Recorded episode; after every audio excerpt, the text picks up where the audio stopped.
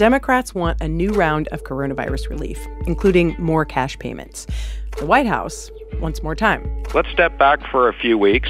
Let's be very considerate says Treasury Secretary Steve Mnuchin. And what we do in the next round before we go consider spending another trillion dollars or more of taxpayer money. But the president is determined we'll do whatever we need to do.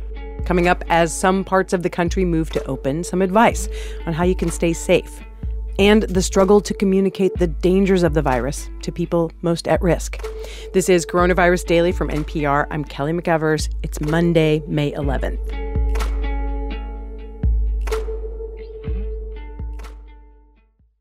Reopening so far is not going according to plan. The Trump administration has uh, really not been following, and governors around the country have generally not been following their own plan. And that's been a little bit concerning. Andy Slavitt was a top healthcare official in the Obama administration. He's also been advising the Trump administration on reopening. He says the emphasis on reopening is understandable for some governors in some parts of the country. But boy, it sure would be nice if when they were doing that, they could instantly test because the difference between learning after two days that you got it wrong and 10 days that you got it wrong is fairly dramatic. The hope by now was that cases would be lower. More testing and contact tracing would be in place to manage fewer and fewer cases. Here's Scott Gottlieb, who served as President Trump's FDA chief for two years. And so the reality is we're, we're opening against a backdrop of much more spread than what we anticipated. I think he says in places that are opening now, testing and contact tracing of new cases is even more important. If we don't lean heavily on those interventions against a backdrop of a lot of spread right now, and we reopen the economy in that environment, we're likely to see renewed outbreaks. Here's something that kind of says it all about the reopening story right now. Tuesday morning, there is a big hearing scheduled in the Senate. Public health officials will testify on how we can safely return to work and school. But it's not safe for those people to be there in person. CDC Director Robert Redfield is in isolation after contact with a White House staffer who later tested positive. Anthony Fauci will also testify on video. So will FDA Chief Stephen Hahn. All three are members of the White House task force. And while most of the Senate is back in D.C., the chair of the committee, Senator Lamar Alexander from Tennessee, reports he was exposed to someone with COVID 19 and will be remote too.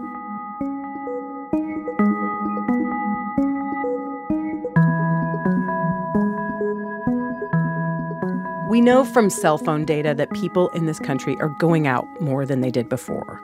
Some southern states have ended their shelter in place rules. And in Michigan, which locked down tight, auto plants are starting up again with the governor's approval. So if you are going out more often, Morning Edition host Steve Inskeep talked to NPR's Allison Aubrey about how to do that safely.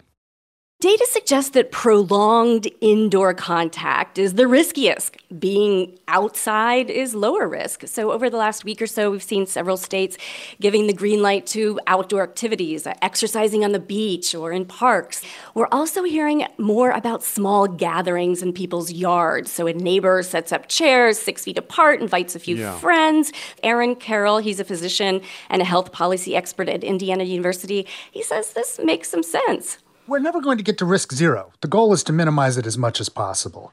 And I think that, yes, if you're sitting in your backyard and you're wearing a mask and you're socially distanced from other people, then truly the likelihood of passing the infection from one person to another is incredibly, incredibly small.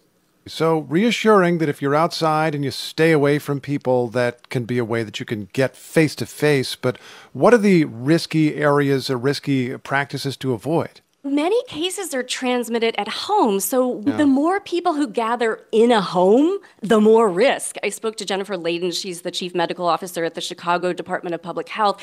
She points to one cluster of cases a few months back, just before social distancing began. It was linked to a family gathering for a funeral. It illustrated how when you have these large gatherings and there's close, prolonged contact, sitting right next to each other, sitting at a table, sharing food, transmission can't happen. You know, it's a reminder of why we all still need to be careful. Can people be careful and try to return to church? Well, there are some churches open. I spoke to William Foy. He's the pastor at the Prince of Peace Lutheran Church in Valparaiso, Indiana. He's now using Sign Up Genius, so the first 10 people who sign up can come to the service. And he's holding many more services on Sundays to try to accommodate everybody. Every other pew, I put a rope across on both ends so nobody can sit in it.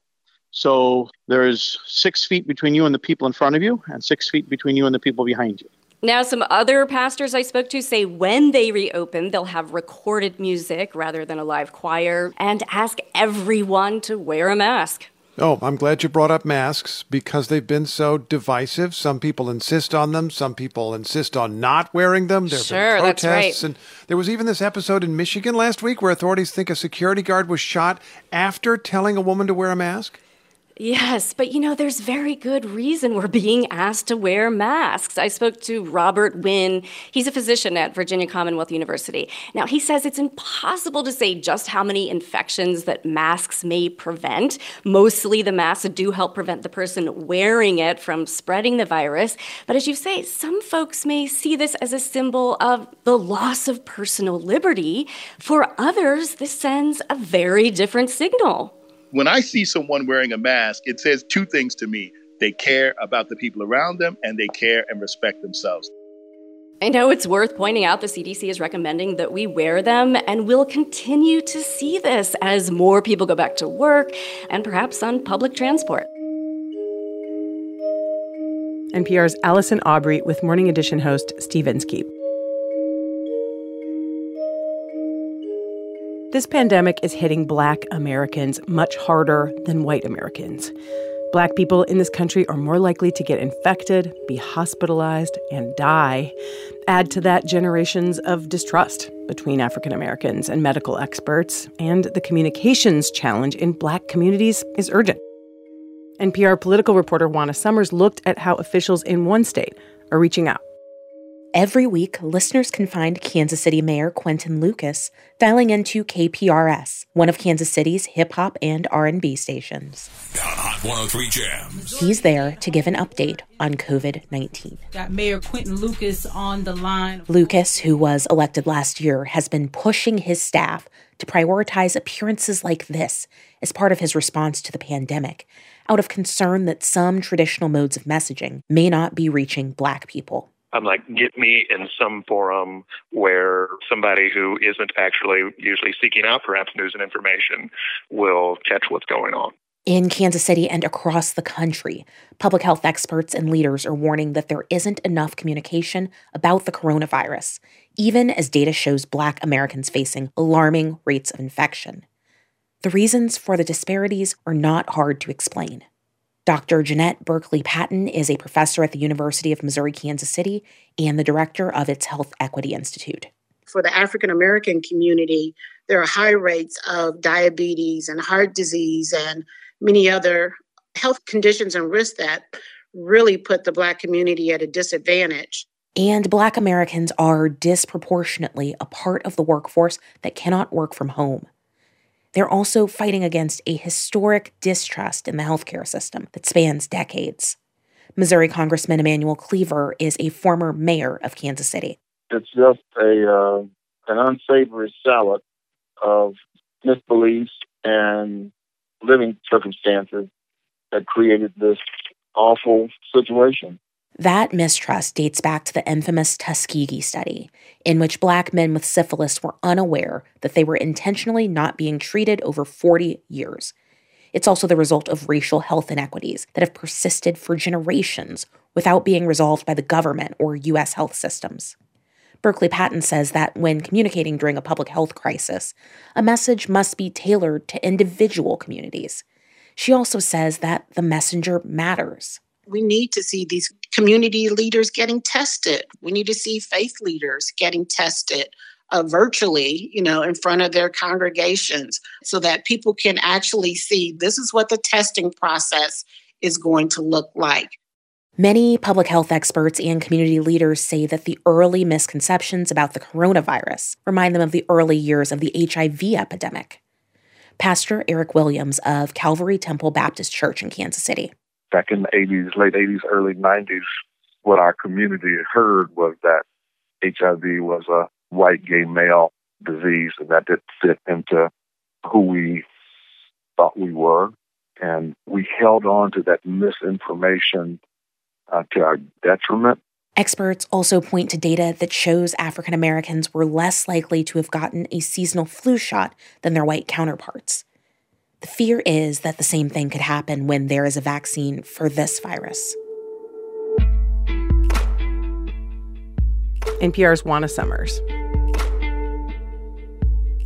Okay, so one more thing for the kids. Hello, all you children and mommies and daddies. I hope you are all safe and well right now. Sesame Street recently teamed up with NPR's Life Kit for a conversation with Grover about how kids can stay busy and help out around the house, and what he suggests doing during a break from the screen. I think it is very uh, healthy for everybody to just take a moment and let their mind wander. I'd love to know where does your mind go when you daydream, Grover? What's your happy place? Oh, I like to imagine that I am high on a mountain. I can see the whole world and all of my friends down below. And I wave to them all. There's a link to Grover's full conversation with Corey Turner and Anya Kamenetz from the NPR Ed team. It's in our episode notes. There, you can also find a link for more from Andy Slavitt and Scott Gottlieb, both advising the Trump administration on reopening. They talked to host Steve Inskeep on Morning Edition. For more on the coronavirus, you can stay up to date with all the news on your local public radio station. We'll be back with more tomorrow. I'm Kelly McEvers.